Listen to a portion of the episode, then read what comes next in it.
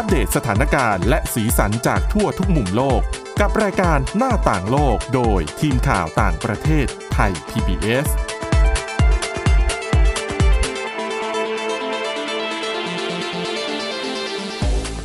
สวัสดีค่ะ คุณผู้ฟังต้อนรับเข้าสู่รายการหน้าต่างโลก วันนี้ดิฉันชลันทรโยธาสมุทรทำหน้าที่ดำเนินรายการนะคะ วันนี้ขอดำเนินรายการคนเดียว สักครู่ใหญ่ ๆ นะคะ จะมีเรื่องที่ นำมาเล่าให้กับคุณผู้ฟังในหลาย ๆ เรื่อง โดยเฉพาะวันนี้ชวนคุณผู้ฟังคุยในประเด็น การทูตของไทยท่ามกลาง สถานการณ์ การเมืองโลกที่เกิดความขัดแย้งสูง หลาย ๆ ครั้งก็อาจจะได้ยินคำถามนะคะว่า การทูตของไทยเหมือนจะหายไปจากเวทีโลก หากย้อนกลับไปในอดีตเนี่ยไทยถูกยกย่องในฐานะ ผู้นำผู้ก่อตั้งอาเซียนบ้างหรือว่า มีบทบาทสำคัญเข้าไปแก้ไขประเด็นขัดแย้งต่างๆ ไม่ว่าจะทั้งในภูมิภาคแล้วก็บทบาทที่เกิดขึ้นในระดับโลกในเวทีโลก โดยเฉพาะบทบาทการทูตก็จะได้รับคำชื่นชมนะคะในบทบาทของไทยในฐานะการทูตแบบไผ่ลู่ลมต่างๆ ที่มาที่ต่อเนื่องมากับประวัติศาสตร์เหตุการณ์ การเมืองความขัดแย้งที่เกิดขึ้นทั่วโลก แต่ในช่วงหลังเนี่ยไทยก็จะถูกวิพากษ์วิจารณ์ว่า หายไปจากเวทีการเมืองโลกค่อนข้างมาก แล้วก็เกิดคำถามว่า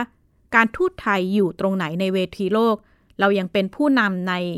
ภูมิภาคอาเซียนอยู่หรือไม่ เมื่อวันที่ 7 ที่ผ่านมานะคะ 7 มีนาคมที่ผ่านมา ทางกระทรวงการต่างประเทศก็มีการจัดเวทีเปิดตัวหนังสือไทยดิปโลเมซีของอดีตเอกอัครราชทูต ดรเตดบุญนาคนะคะ แต่ในเวทีนี้ก็ไม่ได้คุยเฉพาะหนังสือ มีอดีตราชการกระทรวงการต่างประเทศ แล้วก็ผู้หลักผู้ใหญ่เข้ามาพูดคุยในประเด็นนี้ค่อนข้างมากนะคะ ตั้งคำถามถึงบทบาทการทูตไทยในปัจจุบัน แล้วก็จะชวนคุณผู้ฟังคุยรวมถึงนำบรรยากาศในการพูดคุยมาให้คุณผู้ฟังฟังนะคะ แต่ว่า สถานการณ์การเมืองโลกในปัจจุบันเนี่ยล่าสุดในที่ประชุมสมัชชาใหญ่ แห่งสหประชาชาติที่นิวยอร์กเมื่อวันศุกร์ที่ผ่านมา มีมตินะคะระงงับสมาชิกภาพของรัสเซียในคณะมนตรีสิทธิมนุษยชนของสหประชาชาติ หลังกรณีมีรายงานเรื่องการละเมิดสิทธิมนุษยชนอย่างร้ายแรงในวงกว้าง อย่างเป็นระบบโดยกองทัพรัสเซีย โดยเฉพาะอย่างยิ่งในช่วงที่เมื่อสัปดาห์ที่ผ่านมาที่ กองทัพรัสเซียถอนทหารออกจากพื้นที่รอบกรุงเคียฟนะคะในเมืองบูชา แล้วก็ได้เห็นภาพผู้เสียชีวิตจำนวนมาก มีการประเมินว่ามากกว่า 400 คนที่เสียชีวิตในพื้นที่รอบเมืองหลวงของยูเครนนะคะ แต่รัสเซียก็ออกมาบอกว่าภาพดังกล่าวที่เกิดขึ้นเนี่ยเป็นเพียงการพยายามป้ายสีของโลกตะวันตก แต่ก็ มีข้อมูลอีกทางด้านของยูเครนเอง หรือว่า ภาคสื่อของที่ลงไปในพื้นที่เนี่ยก็บอกว่า ศพที่เกิดขึ้นมีก่อนมีเกิดขึ้นตั้งแต่ช่วงที่รัสเซียยึดครองพื้นที่ แล้วก็นำมาซึ่งท่าทีตอบโต้ที่รุนแรงของชาติตะวันตก แล้วก็นำโดยสหรัฐ ยื่นเรื่องเพื่อที่จะขับรัสเซียออกจากคณะมนตรีสิทธิมนุษยชนนะคะ แล้วก็การลงคะแนนเมื่อวันศุกร์ที่ผ่านมา ก็เห็นผลการลงคะแนนที่ อาจจะเป็นไปตามคาดก็คือมีมติ เห็นชอบทั้งหมด 93 ประเทศจาก 193 ประเทศนะคะ ให้ขับรัสเซียออกไป ขณะที่ 24 ประเทศคัดค้านแล้วก็ 58 ประเทศงดออกเสียงโดยที่ไทยแล้วก็ชาติสมาชิกอาเซียนส่วนใหญ่ เช่น อินโดนีเซีย มาเลเซีย สิงคโปร์ กัมพูชา ก็เป็นชาติที่งดออกเสียง ขณะที่ลาวเวียดนามลงมติไม่เห็นชอบต่อ การระงับสมาชิกภาพของรัสเซีย ซึ่งก่อนการลงมติเนี่ยผู้แทนผู้แทนรัสเซียก็ได้ออกมาถแถลงนะคะว่า ชาติไหนที่ออกเสียงเห็นชอบกับมตินี้ รัสเซียจะถือว่ามีท่าทีไม่เป็นมิตร และจะส่งผลกระทบต่อความสัมพันธ์ทวิภาคีอย่างแน่นอน แต่ผลการลงมติพอออกมาในมติที่มากกว่า 2 ใน 3 ชาติสมาชิก สนับสนุนมตินี้ก็ทำให้รัสเซียต้องยุติการเป็นสมาชิกในคณะมนตรีสิทธิมนุษยชน และท่าทีของรัสเซียหลังการลงมติก็คือยื่นหนังสือลาออกจากคณะมนตรีดังกล่าวทันที เพื่อเป็นการประท้วง แล้วก็ประนามนะคะว่าการลงมติครั้งนี้ไม่ถูกต้องและไม่ชอบธรรมท่าทีการลงมติของไทยในครั้งนี้ต่างกับสองครั้งที่ผ่านมานะคะ เพราะว่าในช่วงสองครั้งที่ผ่านมาก่อนหน้านี้ การออกมติของเวทีสหประชาชาติในที่ประชุมสมัชชาใหญ่แห่งสหประชาชาติ ไทยลงมติสนับสนุน มติของ UN ในการประนามรัสเซีย ในเรื่องของการบุกยึดดินแดน การใช้ความรุนแรงต่อสถานการณ์ที่เกิดขึ้นในยูเครน แต่ว่าการลงมติครั้งล่าสุด ไทยก็คล้ายๆ กับหลายชาติสมาชิกอาเซียนก็คืองดออกเสียงนะคะ ในเวทีที่เกิดขึ้นเมื่อวันพฤหัสบดีที่ผ่านมาดิฉันก็ได้มีโอกาสพูดคุยกับดรเตดบุญนาค อดีตเอกอัครราชทูตไทยประจำสหรัฐอเมริกา ถึงท่าทีของไทยแล้วก็ชาติอาเซียน ท่ามกลางสถานการณ์ การเมืองโลก ความขัดแย้งโลกที่ดูเหมือนว่านับวันจะรุนแรงขึ้นค่ะ ผมเห็นว่าในในในสถานการณ์สงครามรัสเซียยูเครนเนี่ยนะครับท่านเอกอัครราชทูตไทยประจำสหประชาชาติเนี่ย ได้ถแถลงไปแล้วสองครั้งนะครับ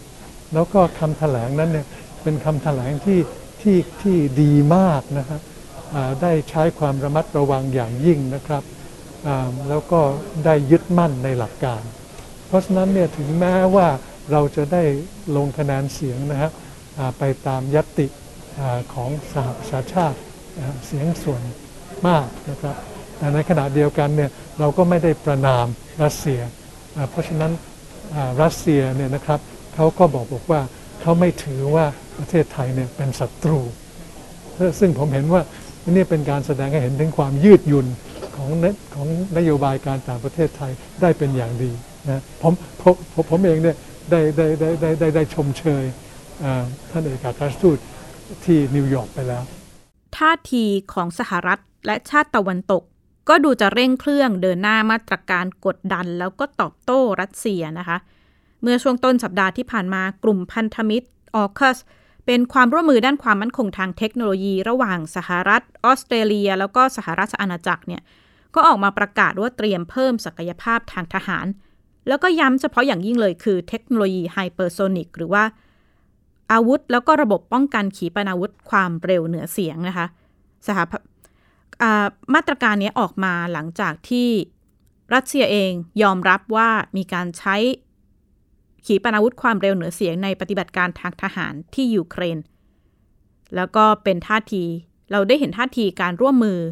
ของชาติตะวันตกเพื่อกดดันรัสเซียมากขึ้น ไม่เพียงเฉพาะในเรื่องของความมั่นคง อาวุธยุโทโธปกรณ์ต่างๆ ที่ชาติตะวันตกจับมือแน่นขึ้น ล่าสุดสหภาพยุโรปแล้วก็สหรัฐนะคะ เตรียมยื่นเสนอมาตรการคว่ำบาตรรอบใหม่ ที่เพิ่มจาก 4 รอบเดิม อันนี้ก็เป็นรอบที่ 5 นะคะ ซึ่งมาตรการคว่ำบาตรครั้งนี้ ขยายวงกว้างมากขึ้นก็จะรวมไปถึง การห้ามนำเข้าถ่านหินจากรัสเซีย ยุติการทำธุรกรรมกับธนาคารรัสเซีย 4 แห่งนะคะ ห้ามเรือที่ผู้ประกอบการเป็นรัสเซียเนี่ย เข้าไปจอดที่ท่าเรือในยุโรป รวมถึงห้ามผู้ประกอบการการขนส่ง ถนนเดินทางจากรัสเซียเข้ามาในพื้นที่ แล้วก็ไปควบคุมการนำเข้าสินค้านำเข้าส่งออกในหลาย ๆ ประเด็นนะคะ โดยเฉพาะห้ามการส่งออกสินค้าที่มีความอ่อนไหวในเรื่องของความมั่นคง ไม่ว่าจะเป็นเซมิคอนดักเตอร์ต่าง ๆ เนี่ยห้ามยุโรปส่งออกให้กับรัสเซีย ขณะที่ มาตรการคว่ำบาตรเหล่านี้ของยุโรปก็ยังคงต้องไปผ่านขั้นตอนการลงมติ ด้านสหรัฐเองก็เตรียมที่จะขยายมาตรการคว่ำบาตรไปยัง ครอบครัวของนักการเมือง ผู้ทรงอิทธิพลรัสเซีย โดยเฉพาะอย่างยิ่ง ลูกสาวสองคนของวลาดิเมียร์ปูตินนะคะ ก็คงต้องจับตาว่าท่ามกลางสถานการณ์ ความขัดแย้งความรุนแรง ระหว่างประเทศที่เกิดขึ้น บทบาทของไทยแล้วก็อาเซียนจะเป็นอย่างไร เพราะว่ามีข้อมูลมานะคะว่าไม่เพียงการเดินหน้าของสหรัฐในการขับรัสเซียออกจากคณะมนตรีความมั่นคงด้านสิทธิมนุษยชน มีการเตรียมเรื่องของขับรัสเซียออกจาก องค์การศึกษาวิทยาศาสตร์ แล้วก็วัฒนธรรมแห่งสหประชาชาติ หรือว่ายูเนสโกเพราะว่ามีรายงานว่าก่อนหน้านี้ การเปิดปฏิบัติการทางทหารของรัสเซียในยูเครนเนี่ยได้ทำลายพื้นที่ประวัติศาสตร์ทางวัฒนธรรมในยูเครนไปหลายที่ แล้วนี่ก็อาจจะเป็นอีกท่าทีหนึ่งของสหรัฐอเมริกาแล้วก็ชาติยุโรป ที่ใช้กลไก นานาชาติเพื่อกดดันรัสเซียต่อกรณีการบุกยูเครนนะคะ ดิฉันก็ได้พูดคุยกับคุณกวีจงกิจถาวร นักข่าวอาวุโส แล้วก็ผู้เชี่ยวชาญอาเซียน ต่อการเคลื่อนไหวเกมการเมืองของสหรัฐและชาติยุโรปในการกดดันรัสเซีย ว่าจะส่งผลกระทบอย่างไรต่อไทย เพราะว่าปฏิเสธไม่ได้ว่า ในปีหน้าไทยจะเป็นเจ้าภาพ การจัดในเรื่องของมรดกโลก วัฒนธรรมโลก เราจะเชิญรัสเซียไหมท่าทีของไทยต่อสถานการณ์จะเป็นอย่างไร แล้วก็โดยเฉพาะอย่างยิ่งบทบาทของอินโดนีเซียหนึ่งในสมาชิกอาเซียนนะคะที่เป็นสมาชิกใน G20 ก็กำลังถูกกดดันอย่างหนัก เพราะว่าสหรัฐต้องการให้อินโดนีเซีย ยืนเสียงไม่เชิญรัสเซียเข้าร่วมประชุม G20 ไปฟังคำวิเคราะห์ของคุณกวีค่ะ ผมคิดว่ามันจะมีลักษณะเดียวกัน ก็คือว่าแบ่งเป็น 3 กลุ่มกลุ่มที่สนับสนุนโลกตะวันตก กลุ่มที่สนับสนุนหลักการของอองค์การสิทธิมนุษยชนหรืออะไรนะครับ แล้วก็มี 2 ประเทศ ในภูมิภาคก็คือลาวกับเวียดนามเนี่ยซึ่งเขาติดอยู่กับความสัมพันธ์ดั้งเดิม ส่วนไทยนี่ก็แน่นอนอะไรก็ตามเนี่ยที่เป็นมติที่จะประนามรัสเซียเนี่ยเราก็จะไม่ยอมที่จะสนับสนุน แต่หมายถึงว่ามีบางอย่าง อย่างเช่น ถ้าสนับสนุนหลักการเนี่ยอย่างยกตัวอย่างในองค์การยูเนสโกและอีกประเด็นหนึ่งสำหรับน้องเนี่ยอาจจะไปตามได้ก็คือว่าตอนนี้เนี่ยเขาต้องการขับไล่รัสเซียออกจากมรดกโลก นะอันนี้ประเด็นใหม่เลย ถ้าอยากจะรู้เนี่ยเป็นไปไม่ได้ แต่ต้องให้เขาให้เขาจัด แต่ถ้าเขาจะมาหรือไม่เนี่ยก็เป็นอีกเรื่องหนึ่งแล้วก็องค์การมรดกโลกเนี่ยสำคัญเพราะปีหน้าประเทศไทยจะเป็นประธานอันนี้อันนี้เป็นประเด็นใหม่ ฉะนั้นตอนนี้สหรัฐเนี่ยพยายามที่จะคว่ำบาตรพยายามที่จะโดดเดี่ยวรัสเซียในทุกๆ องค์กรและพยายามกดดัน คนที่กดดันมากที่สุดเนี่ยไม่ใช่แต่เฉพาะไทย ประเทศที่โดนเยอะที่สุดคืออินโดนีเซีย เพราะว่าเขาต้องการให้อินโดนีเซียเนี่ยผลักรัสเซียออกจาก G20 ซึ่งทางทางอินโดนีเซียเนี่ยไม่ยอม เพราะว่าอินโดนีเซียเนี่ยไทยกัมพูชาเนี่ยมีซุมร่วมกันนะสองอาทิตย์ที่แล้ว บอกว่าเราจะเชิญรัสเซียเข้ามาไม่มาเป็นเรื่องของเขา เราฐานะเป็นเจ้าภาพเราจะต้องเชิญเขา นี่นี่คือประเด็นที่ตกลงที่ตกลงกันไว้ แต่ในอนาคตเราไม่รู้นะว่ามันจะออกมายังไง แล้วก็ท่ามกลางสงครามรัสเซียยูเครน ได้เห็นการเคลื่อนไหวทางการทูตอย่างมากนะคะเกิดขึ้นในเวลานี้ โดยเฉพาะอย่างยิ่งบทบาทของจีน แล้วเราก็ได้เห็นภาพที่ หลายๆ คนอาจจะนำไปตีความเมื่อรัฐมนตรีต่างประเทศอาเซียนสี่ชาติ เดินทางไปพบกับนายหวังอี้รัฐมนตรีต่างประเทศของจีนที่จีนนะคะ ขณะเดียวกันอีกด้านได้เห็นภาพของนายลีเซียลง นายกรัฐมนตรีของสิงคโปร์เดินทางไปพบกับโจไบเดนประธานาธิบดีสหรัฐที่กรุงวอชิงตัน ภาพดังกล่าวก็ปฏิเสธไม่ได้ถูกนำไปตีความถึง ความแตกแยกของอาเซียนการไม่เป็นหนึ่งเดียวกันของอาเซียน แล้วก็ไปจนถึงว่า อาเซียนบางส่วน ใกล้ชิดจีนมากเกินไปขณะที่บางส่วน ยืนเคียงข้างสหรัฐอเมริกานะคะ แต่ว่าจริง ๆแล้ว การเดินทางไปในครั้งนี้ ดิฉันก็ได้พูดคุยกับคุณกวีจงกิจถาวรนนะคะ ที่นักข่าวโสท่านหนึ่งที่ได้เดินทางไปด้วย คุณกวีระบุว่าการเดินทางไปของ นายกของรัฐมนตรีต่างประเทศดอนเนี่ยก็เป็นการพูดคุยกันไว้ก่อนหน้านี้แล้วนะคะ แล้วก็สี่ชาติที่เดินทางไป ไม่ได้เป็นการไปพบหรือไม่ได้มีเวทีอาเซียนแยกเพื่อคุยกับจีน แต่ว่าเป็นการพูดคุยทวิภาคีของแต่ละประเทศนะคะ เมื่อวันที่ 2 เมษายนที่ผ่านมาก็ได้เห็นภาพ คุณดอนปรมัตวินัยเดินทางไป แล้วก็เป็นภาพที่เอานิ้วชนกัน เป็นสัญลักษณ์ความ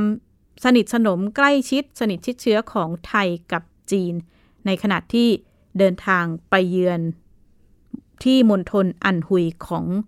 จีนนะคะ แต่ว่าประเด็นที่คุณกวีเล่าให้ฟังว่าเนื้อหาประเด็นพูดคุยที่เกิดขึ้นเนี่ยก็เป็นเรื่องของความสัมพันธ์ทวิภาคีไทยจีนในเรื่องของให้จีนเปิดทางนำเข้าสินค้าไทยได้ง่ายขึ้นท่ามกลางสถานการณ์ ข้อจำกัดของการระบาดโควิด -19 รวมถึงสถานการณ์ในรุ่มแม่น้ำโขง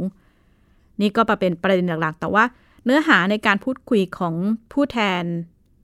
รัฐมนตรีต่างประเทศ ประเทศอาเซียนอื่นๆ ไม่ว่าจะเป็นเมียนมาฟิลิปปินส์หรืออินโดนีเซียเนี่ยก็ไม่ได้มีการเปิดเผยระหว่างกันนะคะ ก็เป็นการคุยลักษณะทวิภาคีระหว่างจีนกับอาเซียนอื่น ๆ ขณะเดียวกันอีกด้านเห็นการเยือน สหรัฐอเมริกาของนายกรัฐมนตรีสิงคโปร์นะคะลีเซลงก็ย้ำชัดถึงความสำคัญการเดินหน้ายุทธศาสตร์อินโดแปซิฟิกของอาเซียน แต่หลาย ๆ คนก็ตั้งคำถามว่าการเยือนครั้งนี้มีเป็นการวางแผนไว้หรือเปล่า หรือเป็นการแสดงแสดงท่าที เลือกข้างอย่างชัดเจนของชาติสมาชิกอาเซียน แล้วอาจจะแสดงความไม่เป็นอันหนึ่งอันเดียวกันของอาเซียนหรือเปล่า ถ้าคุณพิสารมานมานวพันธ์ อดีตทูต สหรัฐแล้วก็ทูตสหทูต EU นะคะ ก็ได้แสดงความเห็นถึงบทบาททางการทูตของอาเซียน ที่คุณพิสารมองว่าค่อนข้างจะแสดงความไม่ลงรอยกัน ณเวลานี้ค่ะ มันมันเหมือนกับเราดูวงดนตรี ที่เคยเล่นแล้วมันเป็นเพลงที่ไพเราะ แล้วอยู่ๆวงนั้นเลิกเล่นฮะคือยังสีไวโอลินอยู่นะ ยังตีระนาดอยู่ แต่มันไม่มีเสียงฮะคนก็เลยเดินออกจากโรงมหรสพที่ไทยเล่นอยู่เนี่ย ไปดูวงอื่นเขาเล่น แล้วเขาก็มีข้อสรุปว่า รอให้ไทยเนี่ย แก้ปัญหาภายในให้มันเรียบร้อย แล้วคงจะกลับมาเล่นได้เหมือนเดิม ผมก็คิดว่ามันน่าเสียดาย เพราะว่า ถ้าบอกว่ายูเครนมันไกลตัวนะครับ เมียนมามันใกล้ตัว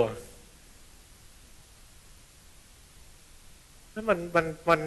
ย้อนย้อนแย้งอยู่เสมอว่ามันมันก็ไม่มีความชัดเจน อาเซียนต้องมีความชัดเจนในท่าทีท่านเตดพูดไว้ สิงคโปร์ไปหาโจไบเดนท่านดอนกับรัฐมนตรีต่างประเทศ อินโดนีเซีย ฟิลิปปินส์เมียนมาไปหาหวังงี้แล้วจะให้ประชาคมและออกประเทศเขามองอาเซียนยังไง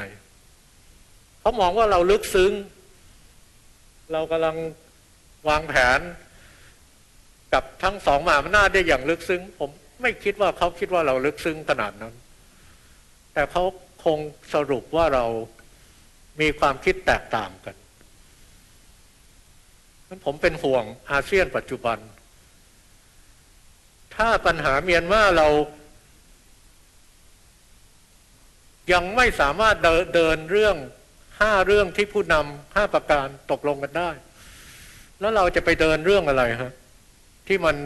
อยู่นอกเหนือภูมิภาคเรา การประเมินบทบาทอาเซียนของอดีตทูตพิสารมานวพันธ์ก็มองว่า อาเซียนยังทำหน้าที่ได้ไม่ดีพอนะคะ แล้วก็เกิดคำถามว่าท่ามกลางสถานการณ์ที่มีความขัดแย้งสูง อาเซียนอาจต้องมีท่าทีที่ชัดเจนมากกว่านี้ แต่อีกด้านคุณกวีจงกิจถาวร นักข่าวอาวุโสที่เชี่ยวชาญในเรื่องของอาเซียน ก็มองว่าท่าทีที่เกิดขึ้นการเห็นภาพ รัฐมนตรีต่างประเทศอาเซียน แยกคุยในสองขั้วการเมืองโลกเนี่ย แม้จะเป็นความบังเอิญที่เกิดขึ้นไม่ได้มีการวางแผนแต่อย่างใดว่าจะให้สิงคโปร์ไปคุยกับสหรัฐให้ อินโดนีเซียไทยไปคุยกับจีน แต่ว่าเป็นความบังเอิญที่ แสดงให้เห็นความคุณกวีว่าเป็นความบังเอิญที่แสดงให้เห็นความเป็นอาเซียนที่ที่ผ่านมาหลาย ๆ ประเด็นก็ไม่ได้เคยมีความเห็นเหมือนกัน แต่ก็ยังสามารถคุยกันได้แล้วก็ใช้ท่าทีแบบอาเซียน เพื่อแก้ปัญหาแล้วก็เดินหน้าไปในเป้าหมายเดียวกัน ก็คงต้องติดตามต่อไปนะคะ แต่ก็ปฏิเสธไม่ได้ว่าอาเซียนกำลังจะถูกกดดันอย่างหนัก ท่ามกลางสถานการณ์ความขัดแย้ง การเมืองโลกที่รุนแรงขึ้น คุณกวีก็ย้ำนะคะว่า แม้อาเซียนเองเนี่ยจะถูกวิจารณ์เยอะถึงปัญหาต่างๆ หรือว่าความผิดพลาดในการเดินเกมทางการทูตต่างๆ เนี่ย แต่ก็ตั้งคำถามกลับว่าแล้วไทยกับชาติสมาชิกอาเซียนจะเป็นอย่างไรถ้าปัจจุบันไม่มีความเป็นอาเซียนอยู่นะคะ นี่ก็เป็นประเด็นที่อาจจะต้อง คุณผู้ฟังคุณผู้ชมก็อาจจะต้องไปคิดต่อว่าเอ๊ะแล้วอาเซียนหรือบทบาทการทูตไทย ควรมีท่าทีอย่างไรในสถานการณ์การเมืองโลกขณะนี้ ขณะเดียวกันในเวทีที่ไปคุยนะคะ คุณอนันต์ปัญญารชุน ก็ได้เข้าไปฟังแล้วก็ได้แสดงความเห็นต่อประเด็นประเมินบทบาททางการทูตไทยต่อท่ามกลางสถานการณ์ การเมืองโลกในขนาดนี้นะคะ แล้วคุณอนันต์ได้มองประเด็นของสงคราม รัสเซียยูเครนว่า ประวัติศาสตร์ก็กลับมาซ้ำรอย ความขัดแย้งแล้วก็สงคราม ที่เคยเกิดขึ้นมาในอดีตนะคะ ไม่ว่าจะเป็นในช่วงของสงครามโลกครั้งที่สองแล้วก็สถานการณ์ที่เกิดขึ้นในญี่ปุ่นเมื่อประเทศใหญ่ ๆ ประเทศที่ถือครองทรัพยากรมาก ๆ ต้องการเข้าไปยึดครองพื้นที่ประเทศที่เล็กกว่า ผลที่เกิดขึ้น อาจจะไม่ใช่ว่าใครจะชนะหรือไม่ชนะสงคราม แต่ว่าผลที่เกิดขึ้นส่งผลกระทบรุนแรงต่อ ประชาคมประชาชนในพื้นที่ค่อนข้างมากนะคะคุณอนันต์ก็ได้ยกตัวอย่าง ในช่วงสงครามที่สหรัฐอเมริกา พยายามบุก ยึดญี่ปุ่น เมื่อยึดไม่ได้ทางเลือกสุดท้ายก็คือทำลายด้วยอาวุธที่มี ศักยภาพสูง แล้วก็แสดงความเป็นห่วงว่าสถานการณ์เหล่านี้อาจจะซ้ำรอยหรือเกิดขึ้นในท่ามกลางวิกฤตที่เกิดขึ้น ระหว่างรัสเซียกับยูเครน แล้วคุณอนันต์ก็ย้อนกลับมาถึงบทบาทการทูตไทยนะคะ ไม่ได้วิพากษ์วิจารณ์หรือว่ามีคำพูดชัดเจน แต่ว่าตั้งคำถามกลับ แล้วก็เป็น 3-4คำถามที่สำคัญ ว่าการทูตไทย ขณะนี้มีสิ่งเหล่านี้หรือไม่คะถ้าเปิดถามผมขณะนี้เมืองไทยมีอะไร มีรัฐบาล มีกระทรวง มีนโยบาย แต่คำถามแรกผมถามอะมี strategy เปล่าและคนสามคำถามสองที่ผมถามคือมี leadership หรือเปล่า แล้วคำถามที่สามก็คือว่ามี ability ที่ที่จะ communicate ให้คนรู้เรื่องหรือเปล่านโยบายกับ ยุทธศาสตร์ต่างกันอย่างไรนโยบายใครเขียนก็ได้อาจจะไม่ต้องไปคนกระทรวงต่างประเทศเลยข้างนอกเขาก็เสนอนโยบายกันทั้งนั้น มันเขียนไม่ยาก แต่เขียนไปแล้วเนี่ยมันต้องเป็นส่วนหนึ่งว่านำไปสู่ strategy อะไรแล้ว strategy คืออะไร strategy คือยุทธศาสตร์ยุทธศาสตร์นี่คืออะไรยุทธศาสตร์คือ ถ้าเผื่อเรามีมีนโยบายต่างประเทศที่ดี แล้วเราสามารถ deliver ได้ เรามี action plan แล้วเรา deliver ได้ เรื่องมันไม่จบเท่านั้น consequences เป็นยังไง อันนั้น strategy มันเข้ามาแล้ว ในวงประชุมการลอนช์หนังสือไทย Diplomacy in Conversation with เตดบุญนาคที่ไปเข้าร่วมนะคะ ก็มีข้อสรุป เนื้อหาการทูตไทยค่อนข้างน่าสนใจ ในหนังสือของคุณเตดบุญนาคก็สรุปการทูตไทยไว้ว่า เป็นการทูตแบบ flexible คือมีความสามารถเปลี่ยนแปลง ไปได้ให้เหมาะสมกับสถานการณ์ โดยยึดผลประโยชน์ของประเทศเป็นสำคัญ รวมถึงมีคำสำคัญสำคัญไม่ว่าจะเป็นการทูตไทยควรจะต้องเป็น international หรือมีความเป็น สากลมากยิ่งขึ้น แล้วก็ได้พูดคุยกันในเรื่องของบทบาทการทูตไทยที่ผ่านมาในรูปแบบที่ quiet diplomacy การทูตแบบเงียบๆ จะยังเดินหน้าต่อไปไหมหรือว่า จริงๆ แล้วการทูตไทย อาจจะต้องทำให้ทั่วโลก ได้รู้ว่าไทยกำลังทำอะไรอยู่มากขึ้น แต่หลายๆ คนก็ มีข้อสรุปตรงกันนะคะว่าท่ามกลาง สถานการณ์ ความขัดแย้ง การเมืองโลกต่างๆ บทบาทของไทยแล้วก็อาเซียนยังคงมีบทบาทที่สำคัญอย่างมาก โดยเฉพาะไทยกับอาเซียนคุณกวีจงกิจถาวรก็ให้ข้อสรุปว่า